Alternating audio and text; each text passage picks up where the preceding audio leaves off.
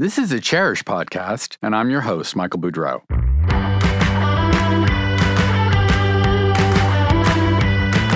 I'll be taking you for an inside look behind the glamorous facade of the interior design industry.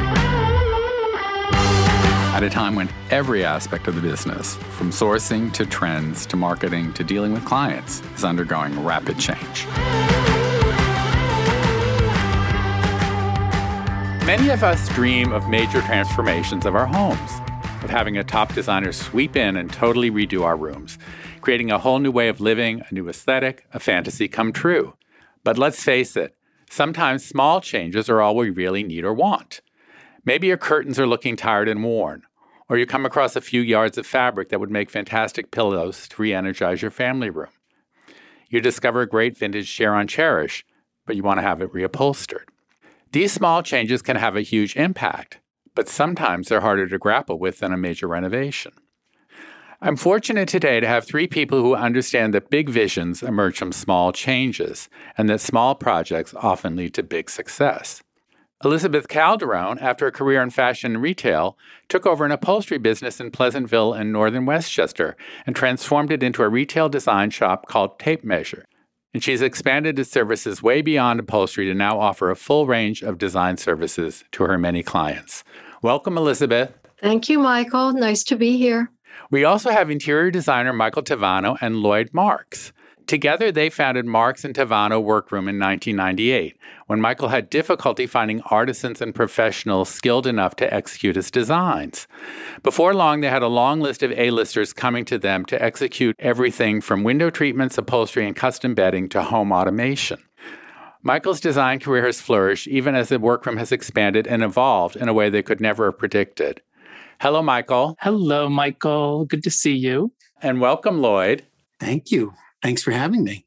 This idea actually came from one of our listeners, which we love when listeners suggest ideas. A woman named Laura Alexander, and she's a young homeowner and she has design issues, but as she says, she's not in the budget where she could afford Miles Redd or one of those major designers to come in. And she was saying she would love to do like a skirted console table, but she doesn't know who to execute it. She wanted to get some fabric lampshades, but she has no idea how to measure a lampshade or where to get the fabric.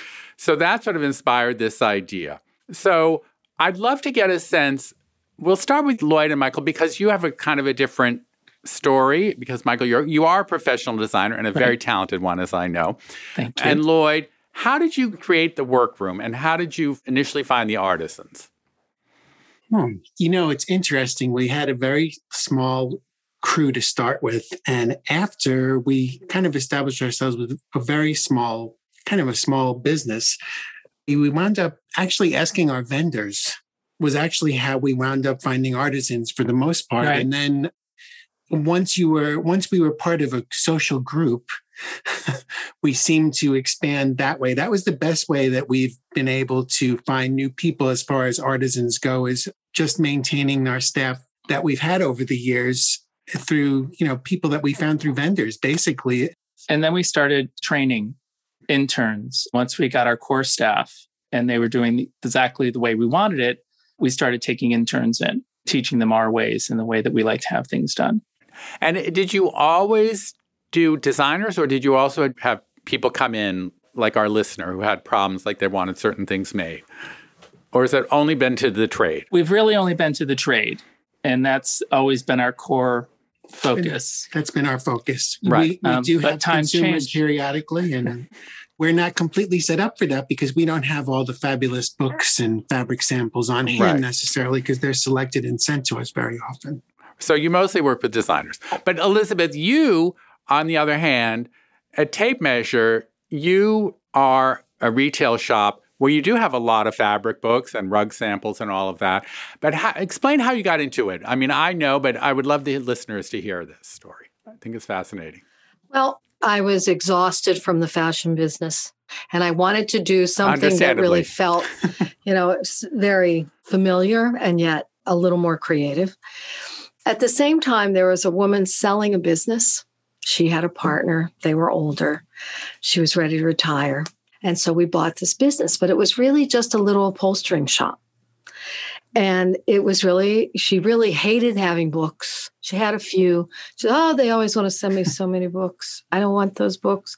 Most of my customers, they take up too much room. Most of my customers buy their fabric and come and see me. Well, I have no skills as an upholsterer. My husband is also my partner. He has no skills. As an upholsterer, right? So my skill was textiles and fashion and all of that. My husband was an MBA. He worked in publishing. He worked in all, all different aspects of some kind of media. Anyway, so this was something he could do. And he also had an MBA. So he could do more of the finance and I could be the front. And so the plan was to kind of make it our own. And as soon as I really got into it, I thought, you know, I, am never going to sell this junky stuff, these books that she has, because you just don't relate to them. My contemporaries wouldn't. This was 10 years ago. So I went into the market, and just as I was trained as a buyer, I was a merchandise manager. So I went into the market and I found all the great stuff. And some people had books, some don't. If you came to my shop, you'd see that I have so many samples from everyone. If there are books from wh- whoever I prefer, but there are also loads of samples to choose from because I just pull, I just edit, I go in, I love this, give me all the colors. I love that. I, I work as a designer really. Anyway, and in time, people got turned on by the textiles, right? And so we traded up the business enormously. And she had two other upholsterers who worked for her, and they were our backbone in terms of talent. Because that's what I wanted to ask you about. Is like, because she eventually retired. She stayed on for a while. Yes, although she still works for us a little part time at oh, home. Oh, okay, great. Mm-hmm. And you have these two other ones. But then as business expanded, how did you find the the craftsmen and the artisans to work with you? There was one person outside that she liked to lean on because he did great work and he was nearby. And he, we started giving him, we got busier and busier. And so we started giving him more work. And it's, we sort of have a partnership with him now because he has a very big workroom and he can withstand his regular business and all of ours. So that's kind of how it works. There are certain things we know he's better at. There are certain things, you know, you know, right? You recognize who does beautiful this, tufting, whatever it is, leather, whatever it is. And so we, you know, we try to be very careful about who gets what. Right. And Michael, how is it for you? Because you guys Lloyd and and Tavano, the workroom, you work with a lot of designers, but you right. also do your own designs as well, right? Right. It well, for many years we kept it very separate. And my design business was a very quiet type of business. I had really great clients for years. A lot of my clients I've had for 30 some years. And we had made a decision to combine both of them and promote it as that, you know, there's someone in the workroom, I would oversee the production in the workroom. Lloyd always took care of the business side of it. I was more the creative side of it. So you had a designer in the workroom that could see the entire vision that the designer that was coming to us was mm-hmm. doing, versus a lot of workrooms only understood their one portion or piece of it. Right. So we promoted it as a. We were able to assist. Yes. And possibly solve difficult window situations or. Right. You know, or um, foresee problems that, that were coming up, like, you know, you're putting millwork in here when's it going in? Then we can measure it. Or you're putting the sofa here. Just uh, you know how are you going to reach that shade control with right. the sofa in front of that so window? it was all these little these little things and and being able to suggest how to work with fabrics. I have a big background in textiles. So when a designer would come to me and ask me about a fabric i would be able to tell them yes or no or i'd say you know what? Get me a guard let us play with it so there was that wonderful creative process back and forth, um, which I loved. I really loved. And it ended up being a really good thing. Some designers didn't like it because they, in a really silly way, thought I was going to take their clients. And right, I mean, like, that's what I was trying to ask. If yeah, conflict like, of interest I, or whatever. I'm like, you know what? I don't want your client. That's right. your client. There's my pie is big enough, and I'm right. playing my pie. You have your pie. Plus, right. as a designer, they're going to bring us business every month. Or right, right. right. Why would you stab right. them in the back? Exactly. Right. Why would you? Why would you attempt to do anything that way? That you know. But have you ever had to say to a designer like, you're crazy, you can't use this fabric this way, or this is never going to work, or oh, because never. I know every, I take it that was yeah. Okay. We have we have a rule. We have a three time rule.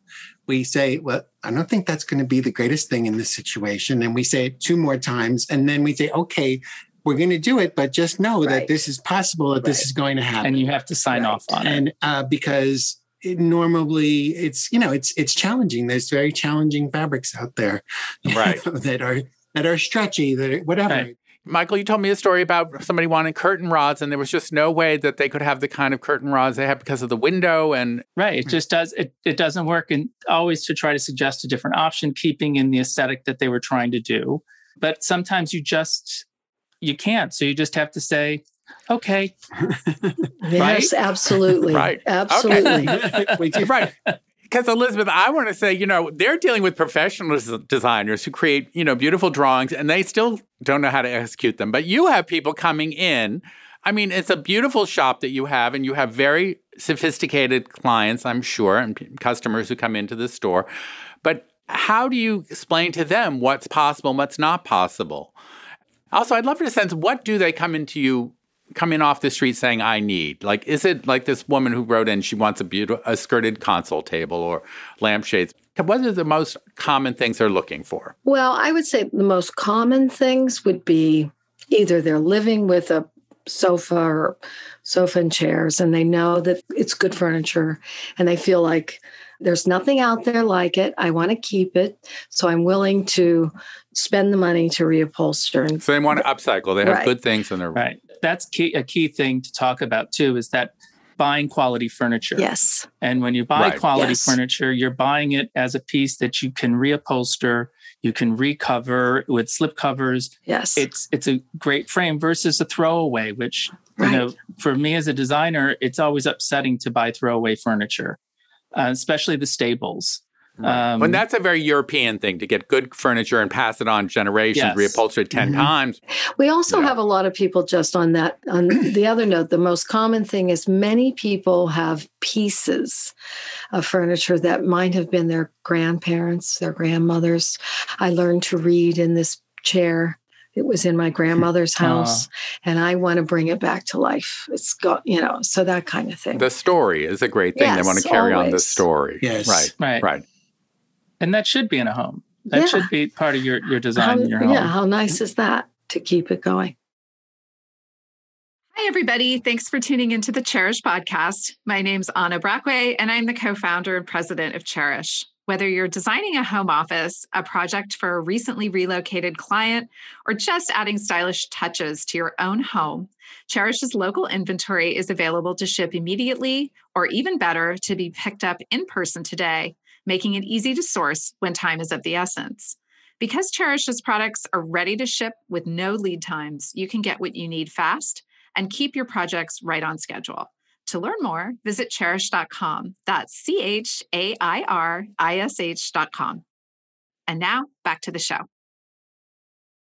What about one of the great mysteries of design to me personally is window treatments? I mean, because I never know what to do with the window myself. And, you know, Miles Redd is not coming to my apartment either, yeah, right, you know, unfortunately. Well, he, he like he likes Right, exactly. So, you know, how do you when people come to you with, with window treatments, what do you tell them? Well, we often ask people first to bring in or email us photographs of the room right, and to kind of right. pull back so we can see their style, what else is going on, and you know make recommendations. People confuse drapes with shades. Oh, I need new shades or I need new drapes, and they mean the opposite. Right. It's unbelievable, but they are not. Yes. That's because there's really no common nomenclature Right. for our business in window treatment land because people call the same oh. thing even professionals call the same things Right. It's true. Right. It's different true. names because it's just it's not something that's taught it's there's no real book there are books but Right. And not don't get me started on balloon Ro- shades versus Roman right. shades versus, you know, oh. right. I was just gonna. It's, it's unbelievable. It's like you know a, a waterfall versus a hobbled Roman. You know, they're they're both the same thing, but people call it different different things. A Brisby pleat versus a Right. French pleat. It's like right. it's we do pull crazy. out we do pull out illustrations and say do you mean this yes. i also had i had yes. an intern for a while who put together sort of a catalog of headboards and all kinds of things so that we could say is this what you're thinking or is this what you're thinking and so you know to help them get to where they want to go yes it's the same thing with designers you know a lot of the younger designers that come out that that haven't really interned a lot they don't know what they're asking right. for. So from a well, workroom standpoint, when there's no right, name. right. So from a workroom standpoint, we used to we would get an email from you know a major designer, a new intern, and would say, "Can you give me a price for a Roman shade?" And it's like, uh, uh okay, what size? Is it lined, interlined, right. black right. outlined? Right. right. You know, Same thing. so we had a whole sheet that we would send to them and say, "We'd love to here. Look at this, and tell us what you're looking for. And how about some dimensions? right, right. Because we're not selling a widget. We're yes. selling something that's custom. Right. For a particular right. space. I'm always saying that's why it's custom. we need to know, and then we'll confirm. Right. We're not going to leave it up to you. I mean, we uh, just on another note, but we also have some. Often we have designers who can't estimate yardage for pillow covers. No. For a pillow? Mm-hmm. That's amazing. What do they do with the sofa? So, how much fabric do I need if I'm going to make a 24 by 22 inch pillow? Hmm. More than that. 36 inches in a yard. Probably a little larger than that, but not right. several you know. yards. Who would think that we would all be using geometry? right. right. right. But we do every day. They'd rather ask. There's some kind of confidence issue, I think, with numbers. Right. Elizabeth, speaking of confidence, now, obviously, when you started out and you hung out your shingle on this on the street in the charming town of Pleasantville, people would first come to you. They knew it as an upholstery business. How long did it take you to win over people's confidence and to get them to say, you know, oh, you know what? I got my sofa looks great now that it's upholstered, but now the rug is looking a little shabby, or the living room looks great, but now the dining room is. I want to know how you built that, and also the same with you, Michael. Where even because working with designers, you had to win over their confidence. But we'll start with you, Elizabeth. Word of mouth kind of got around, and my shop has windows, and I always try to do something dramatic and simple. So it's eye catching, whatever right. it might be wallpaper, fabric, chair, whatever. But I think word of mouth was really important. People were really happy and they talked about the selection. You know, we have competition at a lower price 12 miles away for fabric and upholstering actually. So what's the difference? Well it's a you know it's a very big difference. We have a much larger assortment and from, and you don't put you know, cardboard in your sofa and we don't put any cardboard. No but uh, you know it's sort of i think it was more about people come returning and coming back and saying my husband loves the whatever, the drapes or the, I can't tell you what those new shades have done. And so they come back and want to do more. There are people, we have customers that are 10 years old now. We've they've come back and come back. Yeah. It's a little bit addictive, you know. Yeah, no, no, it is. Lloyd and Michael, how did you guys get build your business within, even within the trade? Because that, you know, as we right. know, many designers are very picky. But we and they also don't all like to share their resources. I was going to say no, that. they don't. No, they don't actually. Yeah. I moved from Boston, moved the business from Boston to New York, and we started all over. And that's when Lloyd became part of the business, and that was 22 years ago. 22 wow. years ago. Amazing. And I was friends with Donna Paul, who worked for House Beautiful, and I knew her in Boston. And when we moved to New York, she referred Jamie Drake to us. And Jamie Drake was our very first client in New York. And probably the nicest person in the design on business. So that's planet. a great start. Yes. Yeah. Yes. yeah, I would say really one of the nicest people on the planet, yes. actually. He Forget really the design and, business. He's and, and, a smart designer. He, he really was. It, I'll tell a quick story. The first job, we did the installation. He came in walking through with the client. The client loved everything, so happy. He left. He came back about 10 minutes later. He said, Take a walk with me. So we started walking around the house. He said, My wood rings, I like a quarter of an inch smaller, take about an eighth of an inch to a half an inch off the break on the floor, and not not do it now. It was a learning process with each other. And that made me want to do so much more for him because he didn't cause an issue with the client. It wasn't a make or break situation. It was just a matter of taste well, he and knows, style. Like the this these styles are subjective. Yes. yes. yes. So right, of course. You Absolutely. don't always see. So you know, it, not everybody sees everything the same way. Right. So and he completely gets that. And, and, and a lot understands of, the cost to everybody involved in making right. a change like that. And if it's important and it's something that's really key, then it gets taken care of. Right. Right. but but as a young so, designer or someone that's even doing their own place, it's it's really about understanding well, more for a young designer, understanding when there's an issue and when there isn't an issue, which I think is important to learn when to make an issue with the client that the client sees and when they don't. And then we built from there. We started doing a lot of charity work. Did a lot of uh, industry events. We did a lot of charity Yes, and show houses and events, things. Show houses and, you know, you know, DIFFA, uh, a lot of DIFFA things. A lot of we showing to, my leg. We did a lot of They're good legs. we did a lot of we did a lot of, you know, just a lot of outreach. Elizabeth, I wanted to ask you, like, I listen, I've known you for we won't go into how long I've known you for. And I know how terribly sophisticated and elegant you are, but did you face a prejudice that, you know, you're in northern Westchester, this small town, it's a great town, but did did you get this feeling from people that, oh, I should go with somebody from New York? Not that you don't, and I know that you go into New York all the time to the D&D and 200 Lex and you know what's going on and you read all the but was there a, a bit of prejudice against you for being local? Well, I don't think so. I mean, it it is again. Oh, that's yeah, good. I that's think they sort know. of respected that. I someone once made a little snippy remark to me, like because I must have turned my nose up at something, which I'm guilty of sometimes, and sometimes I'd say often. and she said something like, "Oh, I know you worked at I won't say the name," and so I understand where you're coming from. And she walked off. But in general, I think people have been happy that I bring a whole other possibility to the table. That's all.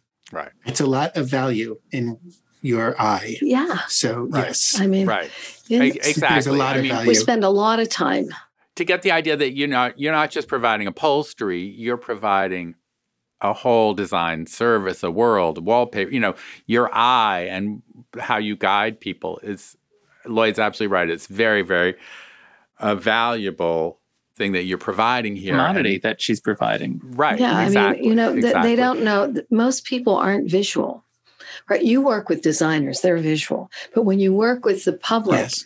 they're really, and also a lot of times they're really scared to make that commitment whether it's for wallpaper or yeah or fabric it's you know and so i have to say well it's a chunk of change yeah it is right it's yeah. like with every every client it's different for me it's like some have a visual sense others don't some i have to make cardboard forms for them to see them in the space because they just can't imagine the scale even with 3d renderings even with everything they still can't imagine yeah. that yeah no yeah. and and when when they're a new client and they don't have right. the trust in you yet, which is something you build. Trust is is something that's built on both sides.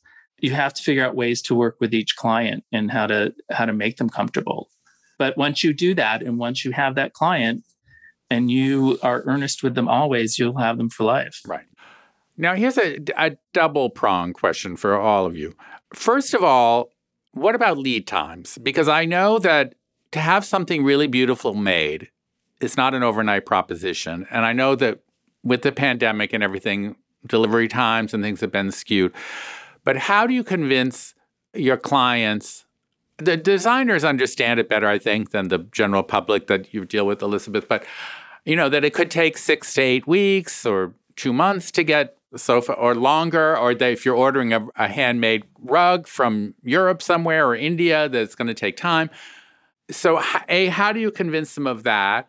And then also, how do you get them to understand the value of what you're creating for them?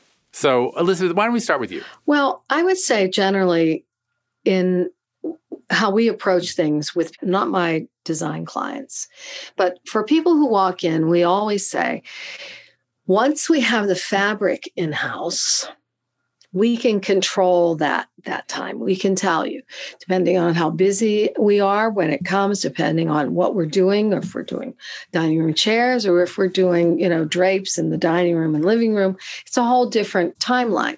But the first thing is we need to, we need to have the fabric in the in house and generally speaking even with the pandemic we've had pretty reasonable deliveries. I don't know how, how you guys are but I mean, I can't really well. complain about the textile business for whatever reasons. We we seem to get delivery pretty easily.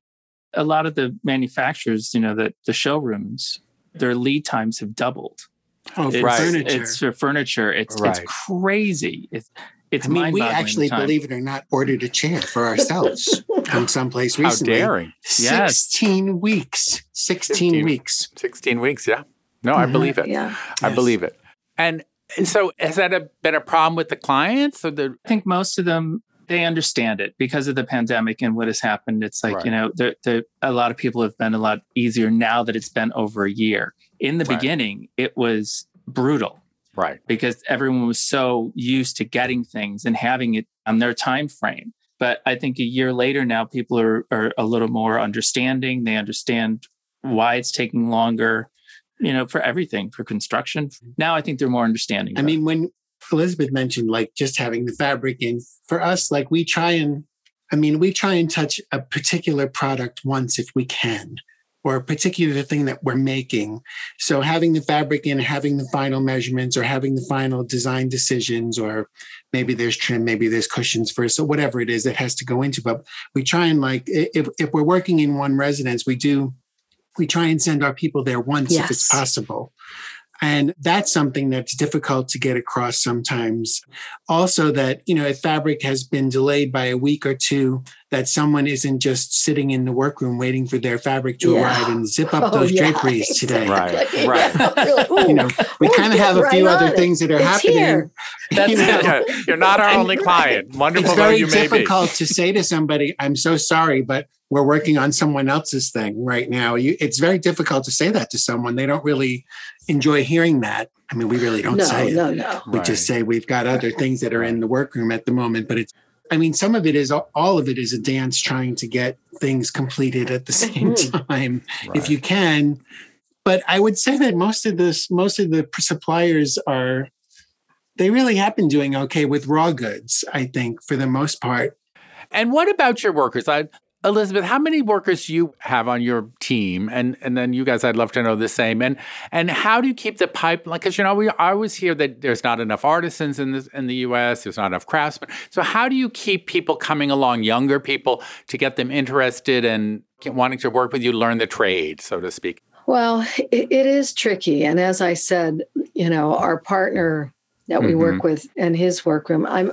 We always talk about when they're hiring someone new. So it's somebody younger who doesn't knows very little.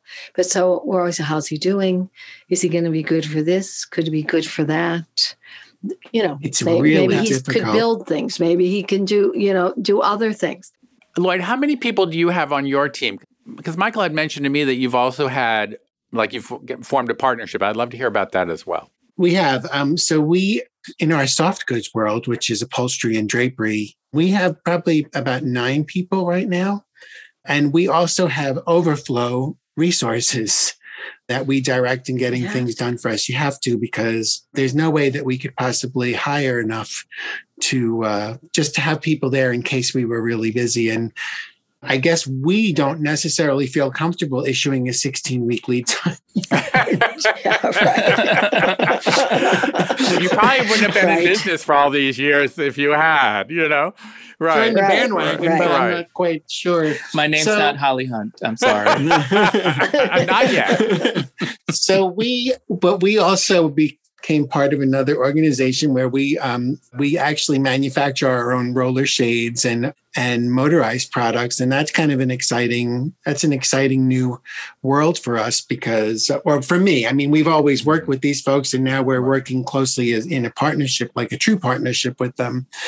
And uh, so we offer like almost every brand of home automation from Somfy to Lutron, which that we don't make. That comes from Lutron land. Right. Right. but we do make uh, products with Somfy components, which is a very big, big brand. And also we were very working very closely with Coulisse, which is uh, from the Netherlands. They're very much a competitor of the big Hunter Douglas across the globe. Not as much here, but we're starting to make cellular shades as well. And we do motorized drapery tracks, and we do the integration with home automation systems. So, and things are becoming more. I think things are trending that way. There's actually new products coming out soon that are going to be basically just Wi-Fi controlled, where you'll have an app to put your shades up and down, and you don't need anything in between except your Wi-Fi network and your shade, and you'll be able to use your app to control them without having even the little control module that uh, is often so that's happening. Way too dumb for these smart homes. I can tell you that right now. this it's like, you wouldn't be too dumb for. You'd be really good with. It's just you just have to. It's dumb proof. oh, in that case, maybe, maybe. But you know, doing the house now right. is like so much more. People expect so much more of their home, and I and you yes. know we talked about this on other episodes during COVID, it's been a, a, nightmare for so many things, and so many people have lost their jobs and stuff. But home design has actually thrived because yes. people are spending so much time at home. But I'm right. sure the pressure has been on all of you guys to ramp up. And people understand that, that there's a pandemic, but at the same right. time, they're spending money and they want what they want. And, and they're still trying to find new things and trying to find right. things that to bring to your clients and then right. losing companies that used to work with all the time that didn't make it. Yeah. Yeah. That's another hurdle to jump over. That Coulisse is really bringing such new things to the market here in the States. So, what do you see your clients wanting next? Ooh, next to yeah. travel. Yeah, go out to dinner. How's going out to dinner sound? Yeah, go out to dinner. No, oh yes, totally. What are they looking for next? It's hard to say. I think that now we have more and more younger clients that have moved from the city so that they're doing whole houses and you know everything is evolves either around the kitchen family room setup because that's first and you know primary in their lives but what they're looking for next is hard to say. They're trend driven to a degree. Where do they find their inspiration? Like on Instagram? On mostly? Instagram, on yeah. Pinterest, and house yeah. and Chairish. Oh, Chairish. Sure, I forgot to mention Chairish. but yeah, they definitely are on Pinterest and on the just let's say they're on the internet and they're just drilling down into anything, wallpaper and everything. Yes. We still haven't gotten away from neutral land though here oh, in, oh, no. in no. the States. You know, yeah. we're still a very neutral palette home design. Yeah. You know, as far as um, consumers, you know, it's different with designers because they will take, they will move colors and things and trends forward that way. But I think the biggest selling shades we have are, you know, white really? and cream. Yes. Right. And right. there's not, you know, that even even if right now is it yellow is Pantone's color? Yellow, and gray. Yellow, yellow and gray. gray. We are not selling yellow and gray shades. it's true. Like the designer will do the teal right. sofa, mm-hmm. and right. then it'll be photographed in this beautiful room with the teal sofa, and then maybe people will decide they'll do one teal pillow and they're on their beige sofa. You know. I mean, for me, for design that I see happening, I mean, a lot of reworking plans from a year ago to have major home offices that yes, were, we were talked never, about that before. yeah. Home offices and outdoor spaces yes. are and outdoor hugely, spaces. Yeah. Spaces really kid spaces were always important, but even more uh, yeah. using more of fabrics that are solution dyed or, yeah, or performance yes. fabrics. Performance yes. fabrics. I mean, that's another important. area where the fabric companies have really oh, stepped yes. up. Yeah, they really mm. have. There's some unbelievable fabrics mm-hmm. out there now that I have to say I use primarily performance fabrics on the main pieces because you can get such gorgeous velvets now that Absolutely. are so lush and beautiful. I do the same. Yeah, Tim Why, Corrigan always told me, even for his yeah. fancy clients, yes. he yeah, used performance fabrics. Yeah, because... that's I do because it, you want to put a linen velvet or a silk velvet on a sofa. Why? You can get the. I mean, it's a because, single, Michael, we person. get to reupholster it then in six months. you sell yourself here. no, no, yeah, no. Really. I agree, though. There are so many options, and people love that. You tell them it's, it's a workhorse. It's not going to wear out. Well, especially with kids. If you have kids, well, and, and you know that's really important. A lot of our and, business and comes from absolutely. pets damaging. Yes. all the time. Yes. And the fact true. that you can use white, you can have, you know, white chairs and things like that and and have animals and pets is just it's so exciting, yeah. you know, to be able to do that. Well, when I was growing up and I read all the design magazines, I always thought when I read the words custom made or it was a custom upholstery, I always thought that was a world far beyond my ken. But you guys are the ones who make it available for people. And I just think it's such an important thing that you do and such a service that you provide. And I'm not sure we've answered exactly Laura Alexander's quest where she can get these things made, but I'm sure she can find people who will do it because like you guys yeah, absolutely. I can think of one. there's a great place in Pleasantville, tape measure. And I'm sure she can find a local person. Because I find it so encouraging that craftsmanship and skilled tradespeople are still valued in the design world, in the world at large, but in the design world. And you guys are making their work accessible to designers, to the, the public. And I just think that's such a great thing. And I can't thank you enough for being on the Chairish podcast today.